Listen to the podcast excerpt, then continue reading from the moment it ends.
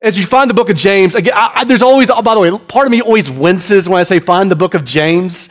It winces not because the book of James contains some uh, commands that make us uh, uncomfortable, and that whole part of faith without works is dead, and you know the part about the tongue, and ugh.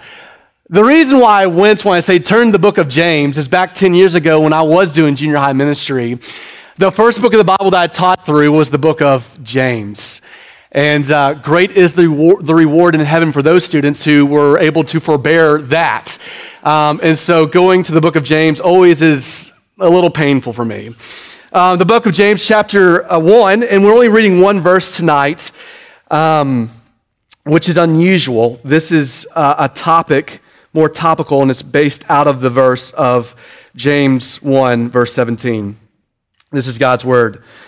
Every good and every good gift Every good gift and every perfect gift is from above, coming down from the Father of lights, with whom there is no variation or shadow due to change.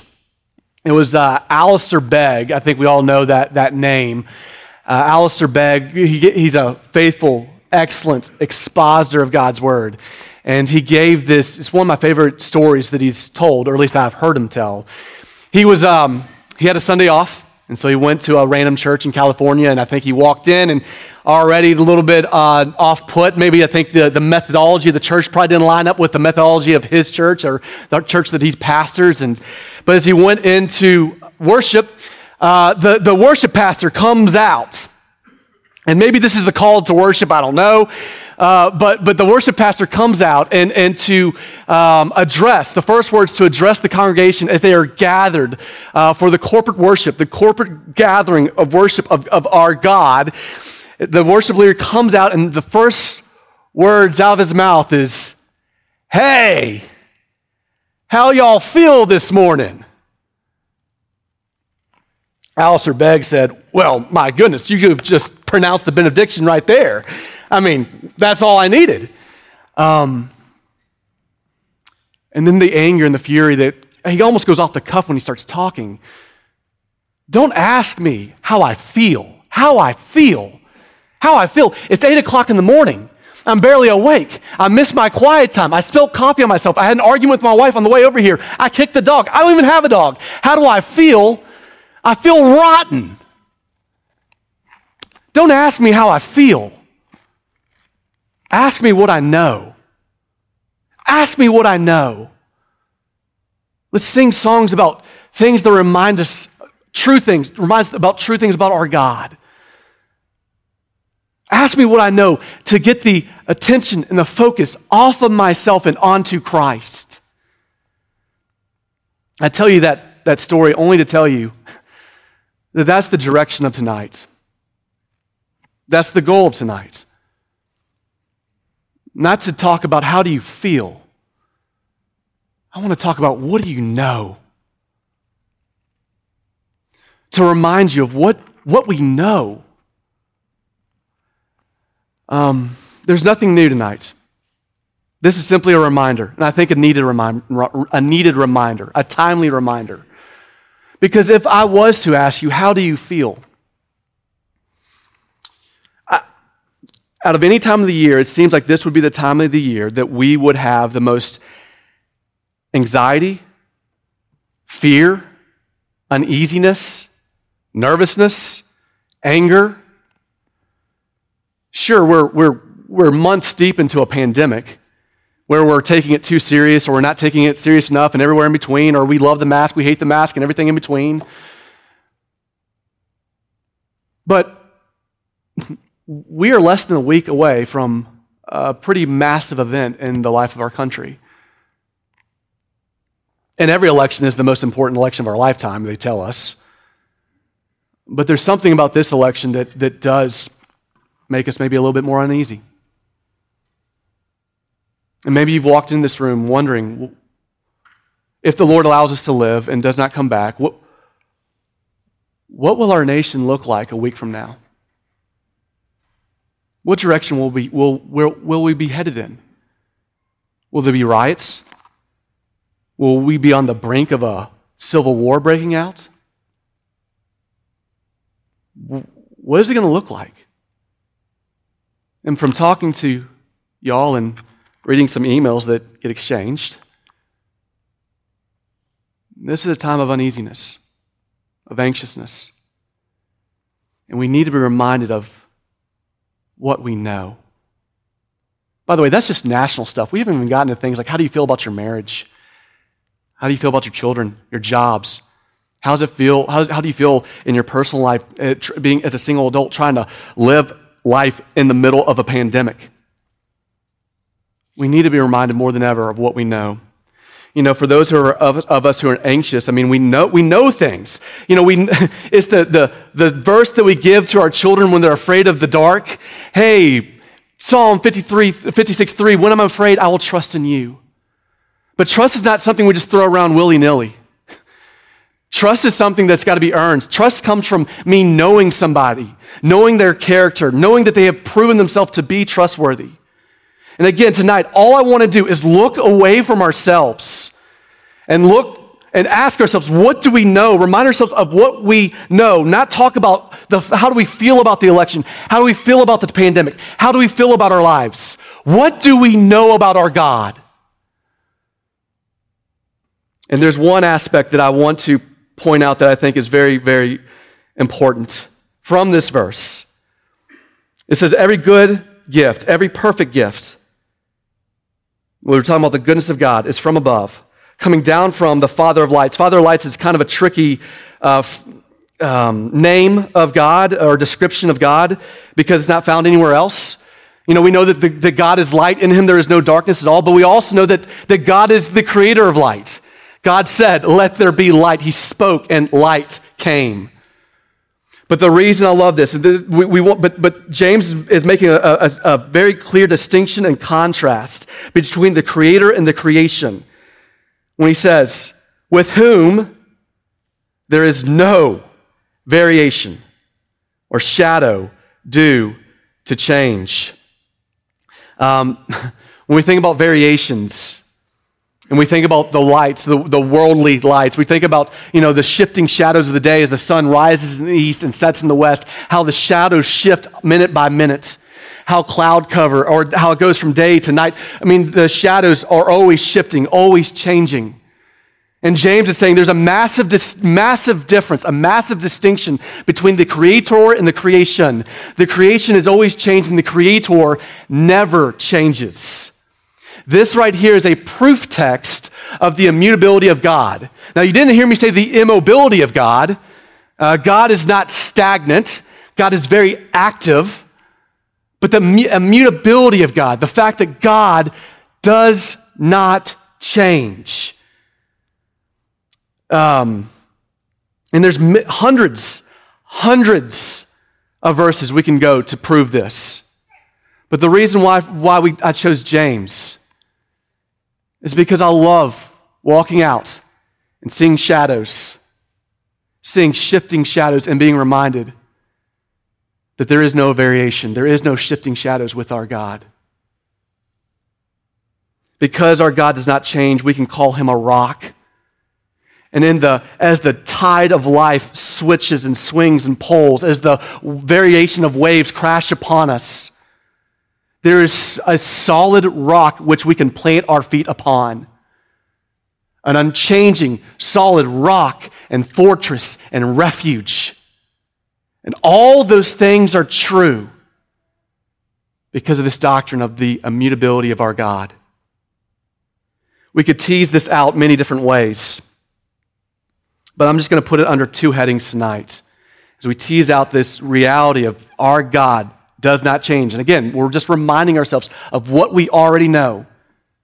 This is not new, but we need to know this and remind ourselves of this. One thing that we could say under this heading of God never changes, that God never changes in his essence, in his character, or in his attributes. A.W. Pink says, He cannot change for the better, for he is already perfect. And being perfect, he cannot change for the worse altogether unaffected by anything outside himself. Improvement or deterioration is impossible. It is impossible for God to increase or decrease. It is un- impossible for God to grow in knowledge or in wisdom or in ability. It's, in God, and it's impossible for God to change in his attributes. God is simply not like us. God is, he is being with a capital B. He is not becoming. When God reveals himself to Moses in the burning bush, he says, Go to Pharaoh and tell them, I am sent you. The unchanging God from everlasting to everlasting. His attributes do not fluctuate or waver. He does not love us more yesterday than he does today. And that's pretty surprising because my performance changes a little bit day to day. His wrath that's, that's provoked by our sin is not, does not change from one day to the next. It's not greater one day compared to the other day. His faithfulness to his promises do not change from one day to the next. His power, his wisdom are unchanging. And this, this should greatly affect our prayer lives, I would imagine. The problem is, I think we, we, we, we can see God like we see almost, we, we remind ourselves of what it was like to grow up with our own parents. And we knew that there was times to make a request and times simply you could not make a request. Dad or mom's in a bad mood, or you just didn't have a good day. No, you're not allowed to ask for that because you did not do X, Y, and Z or with our bosses. We know there's a certain time we can have conversations, and certain times we better just hold on to that thought, save it for another day. Because we change, our moods change. But we're not dealing with happy God, angry God, grumpy God, sweet God, moody God, good mood God. We're dealing with the unchangeable God. Um, because his essence and his attributes are unchangeable, he is dependable unlike anyone else in our lives. You know, we we all walk in here with, with you can think back in your life when you're like, man, I, those, I had a group of friends that I swore I knew would be with me to the day I died. And then something happens. Not just growing apart, but something maybe happens. Uh, shots are fired, bullets are starting to fly, and, and, and what happens? They, they run. We have preachers that we think so highly of, and then a new, new wind of, of, of um, falsehood and, and, and, and um, attack against the scripture comes, and we find them not to be so trustworthy anymore. But Paul, God is unchanging. Uh, it was Paul in, in 2 Timothy. He's writing to his, his beloved friend and student. And at the, he's at the end of his life. And at the end of his life, Paul is telling Timothy, you can almost see he's, he's a little bit lonely. He's a little bit saddened. He's a little bit disappointed. And he needs you, it needs Timothy, hey, also bring me a coat because it's going to be cold, I think, and I need that coat. But in 2 Timothy chapter 4, he tells Timothy, do your best to come see me soon.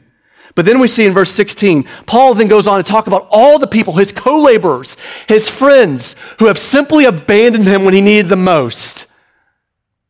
And then we get to verse, six, verse 16. He says, At my first defense, no one came to, my, to stand by me, but all deserted me. May not be charged against them. But the Lord stood by me and strengthened me. All had failed, all had left. But God showed up.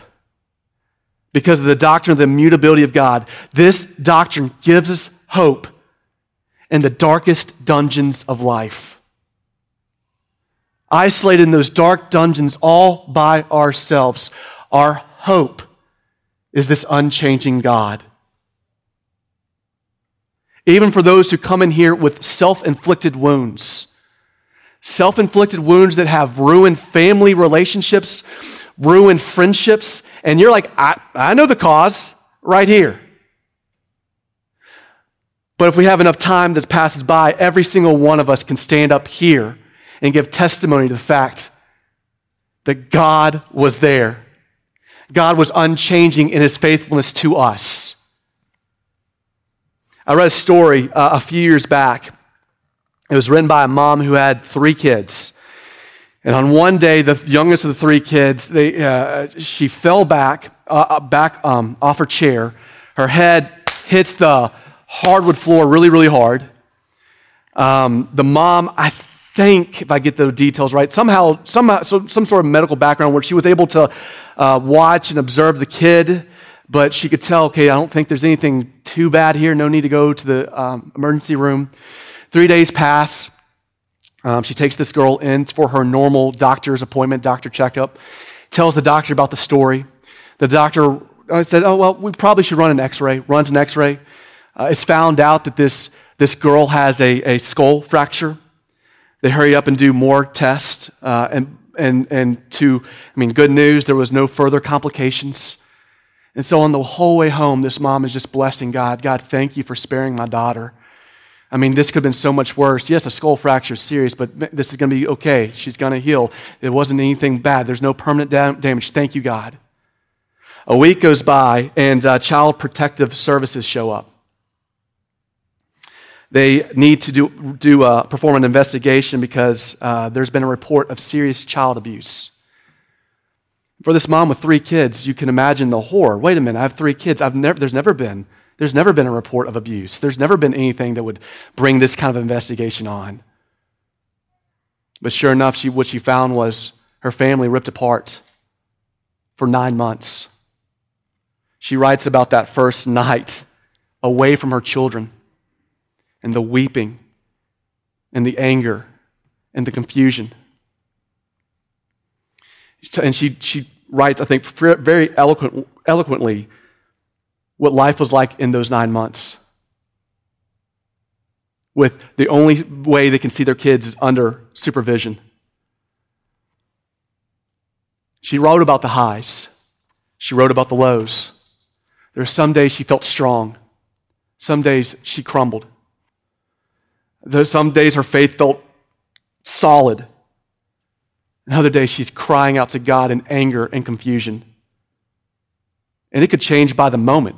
One hour, good. Next hour, not good. But what stood out to me as I read this was the way she articulated she, that she came to peace. She, was, she became okay. She gave herself room and grace to almost wrestle with this spiritual schizophrenia going on within her. She gave herself space to do that, to go from highs to lows. And the reason why is because even though she fluctuated and changed moment by moment, she was praying and relying on a God who never changed, who was not fluctuating with her. And therefore, even though her circumstances were a mess and her circumstances had changed, God had not changed. And therefore, it gave her freedom, it gave her grace, it gave her the ability to be a frail, fallen human being, crying out to God riding the high, going from highs to lows. She was eventually vindicated, but I love, I love that little insight. It was okay for me to be high and low because my God never changed. Not only do we see that, the, that God's essence, his character, his attributes never change, but the plan and the purpose of God is unchanging. We know this. we know this. We need to be reminded of this. You know, when we say that the purpose and plan of God is unchanging, it's very comforting to know that God is not in heaven saying, yikes. like, how do we work this one out? There is a fixed, established, immutable, eternal purpose and plan of God. And we might ask ourselves the question of what, where, where's this whole thing going? What's the end? What's the goal? What's the purpose? What's the end goal of all this, this, this, this grand fixed plan of God? Where's all this leading? Um, we are uh, here at this church, a, um, we, we value the five solas. When we, when we think about the ultimate end, we've got this great, grand, unchanging plan of God and the ultimate end, the ultimate goal, when we think about what is that? The last of the solas, soli deo gloria, glory to God alone, it's, it's defined like this. The ultimate end of all God's work in creation and redemption is his own glory alone. The ultimate end. That we have this fixed, immutable, eternal plan. The ultimate end of all of God's work in creation and redemption. It's His glory alone. The Westminster Confession of Faith, which I, I think is, a, is just wonderful. Uh, it's kind of like a, the moon, it, it, reflects beautiful light of truth from Scripture. And, uh, and it says this this is, this is some lofty language of God. There is but one only living and true God, who is infinite in being and perfection, and most pure in spirit, invisible, without body, parts, or passions, immutable, immense, eternal, incomprehensible, almighty, most wise, most holy, most free, most absolute, working, here we go, working all things according to the counsel of his own immutable and most righteous will, for his own glory that does not change his own immutable, righteous will, working all these things together for his own glory. And the reason why we need to remember that is because, you know, I don't know what your news source is. Mine is Twitter. And that is where you get the best information, of course. And you know I'm joking. Um, but Twitter is just a very, very dark and, and depressing place to go. And, uh, And you know, it just, life feels at times very random. And at times, like the times we're living, it feels very out of, control, out of control. Evil seems to be swallowing up good. I mean, we have lost our minds. We have absolutely lost our minds. And with so much anger and so much hostility, it's easy just to get our vision blurred and, and, and blurred with what is this? The anger, the chaos, the craziness. Um, so this is me. I read this in my, my personal time with the Lord, and this is me literally trying to force it into something I had to say tonight. Like I was like, I got to say this somewhere. I read this a couple weeks ago. I was like, I, I cannot just sit on this for more than a week. I was reading Psalm 76. And in verse 10, and you should mark it, and, and, and it's, it says this Surely the wrath of man shall praise you, the remnant of wrath you will put on like a belt. Surely the wrath of man shall praise you. The, while there's no you, you can't be 100% certain why this psalm or what was this psalm written as a reflection of. But we're pretty sure we know what this psalm was written in a reflection of. This psalm was, re- when this psalm was written, the psalmist was reflecting on one of the greatest deliverances of God that we find in the Old Testament. At least we think. It kind of, the wording in the psalm kind of matches up. The, the, the situation was Sennacherib, the king of Assyria, uh, who at the time was the most powerful nation that had the most powerful army in the entire world, had his sights set on Jerusalem. I mean, breathing fire on its borders, threatening to destroy it, threatening the king. If you do not yield, if you do not submit, if you do, not uh, pay tribute, there's going to be serious consequences. And, and the king, the king of Assyria, sends a letter to uh, King Hezekiah, who's a good king sends a, a letter to him saying, saying do, do not be deceived by your God. Don't, do not be deceived by your God. You have no chance. Look at our army. Look at the, our weaponry. Look at our skills of war. Look at all the nations we have conquered. And look what their gods, how impotent they were in the face of our army. I mean, look with your eyes, listen with your ears. What do you see? Use your logic, use your reason. Don't be deceived by your God. He cannot deliver you from my hand. Hezekiah takes the letter to the temple of God, puts it before God and prays. And God, through the prophet Isaiah, says that he will deliver his people. And that night, the angel of the Lord, the angel of the Lord came and slew 185,000 Assyrians. King, the king of Assyria wakes up, sees the dead bodies packs up, heads back to Nineveh, where he will find his own death awaiting him soon. And as the psalmist reflects on that event, he writes, Surely the wrath of man shall praise you. All the king, all this taunting and mockery of God in a very open way.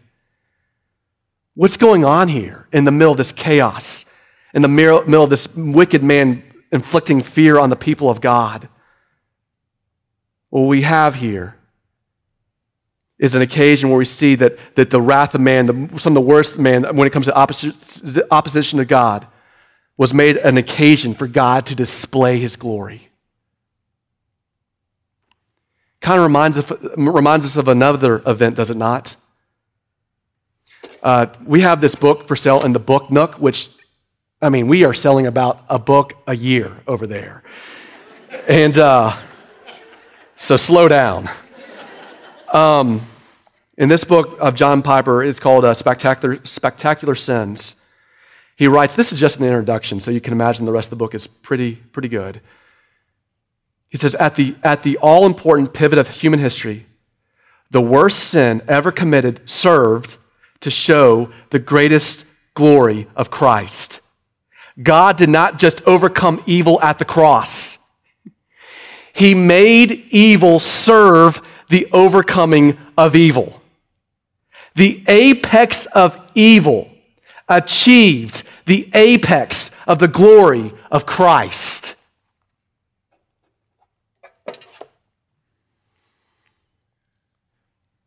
There is a fixed, established, immutable, eternal purpose and plan of God. And the ends and the goal of that is His own glory. And in the wickedness that we see amongst us, and the mockery of our God that we see on a daily basis,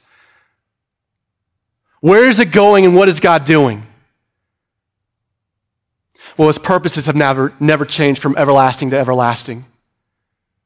Even, surely, even the wrath of man will praise God.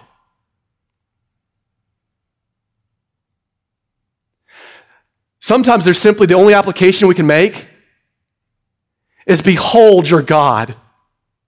Behold your God, who is like him who is able to do what he does. Take the wickedness and vileness of man and flip it to display his glory. So I don't know what's going to become of our, of our nation next week. I don't know. I don't know what's going to become of your own life in the next coming week. What, what sorrow, what joy awaits us Man, life can feel so chaotic and so random.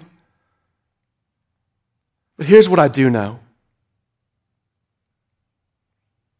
when I am afraid,